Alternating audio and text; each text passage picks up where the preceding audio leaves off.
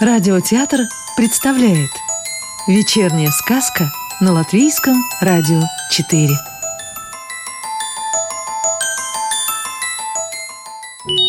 А сегодня слушаем сказки Иманта Зиедониса в переводе Юрия Коваля. Желтая сказка. Солнце, как яичный желток, висело над землей, а по лучам на землю шли цыплята. И все они были, конечно, желтые. Желтая пчела подлетела к цыпленку, стала приглашать его в свой желтый улей.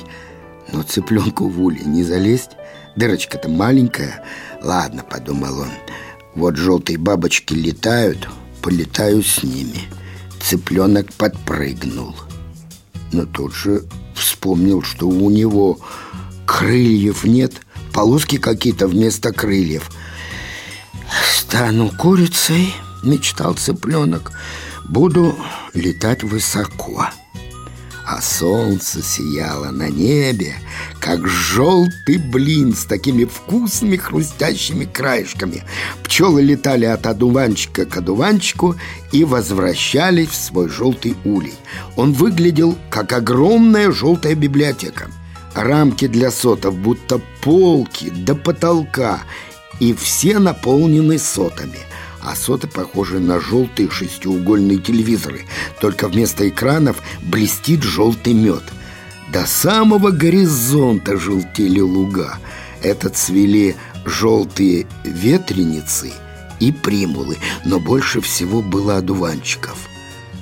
Все холмы сияли одуванчиками, и казалось, что солнце только что на вершине холма лежала в одуванчиках. Тут я и сам не удержался, взял да и повалился в одуванчике, опылился весь, облепился, обсыпался желтой пыльцой. Подошла желтая корова, подумала, что я одуванчик, да и съела меня желтого. Так что писать дальше нет возможности. Сказка с пуговицей. Пуговица и шпилька сидели в кафе. Пуговица была молоденькая, а шпилька повидала немало и была в жизни немного разочарована, потому что никогда не могла отличить настоящие волосы от искусственных. «Главное, — говорила шпилька, — берегись, чтоб тебя не пришили». Пуговица слушала, разинув рот. «Всякие иголочки теперь водятся, — продолжала шпилька, — и ниточки. Пришьют за милую душу». Пуговица напугалась. Кое-как допив кофе, она бросилась бежать и дома сразу спряталась под кровать. А под кроватью шило валялось, которое, как ни крути, было похоже на иголку. «Как жизнь, Пуга?» — приветливо сказала шило. «Нормально», — ответила пуговица. Вскочила в ужасе на стол и бросилась в кисель. В киселе было как-то спокойнее. Вылезши из киселя, пуговица отряхнулась, шило пока не пришивала. Зато неподалеку пуговица увидела вилку. Лежит, не шевелится. Но ж если тебя пришьют вилкой, вот ужас-то! Содрогаясь, пуговица выскочила на улицу, а на улице еж, вот где иголочки. Пуговица побежала по тротуару, вдруг видит: телевизионная башня, игла. Ужас, ужас, если такая пришьет. Ого! Пуговица прыгнула вправо, влево и упала в грязь.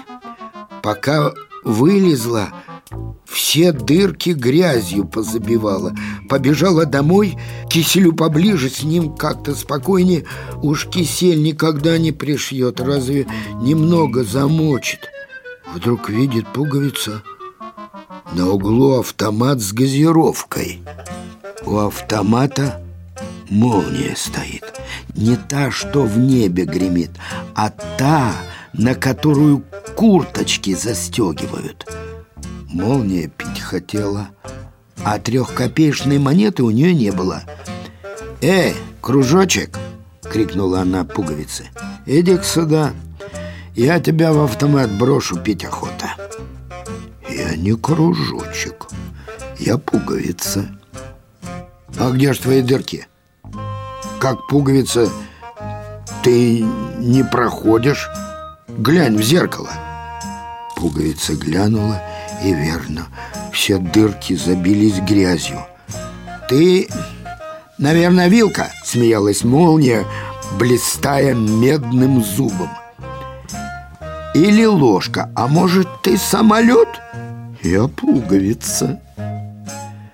«Корова ты!» — грубо сказала молния и толкнула пуговицу плечом.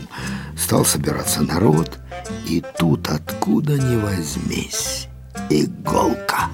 «Иди-ка сюда!» — поманила она пуговицу пальцем. «Пойдем-ка к нитке!» Пуговица совсем растерялась, и иголка отвела ее к нитке. Нитка сурово глянула на пуговицу. «Ты где пропадала?» «Да я так». «Служила?» «Да нет, я с киселем».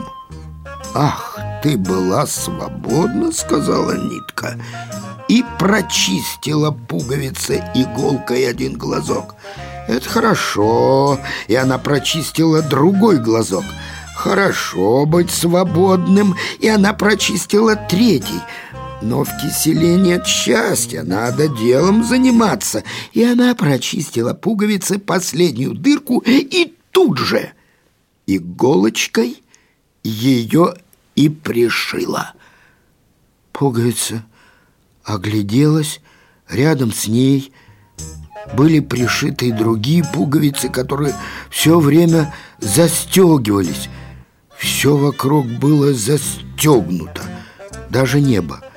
Днем застегнуто на солнечную пуговицу, а ночью на лунную.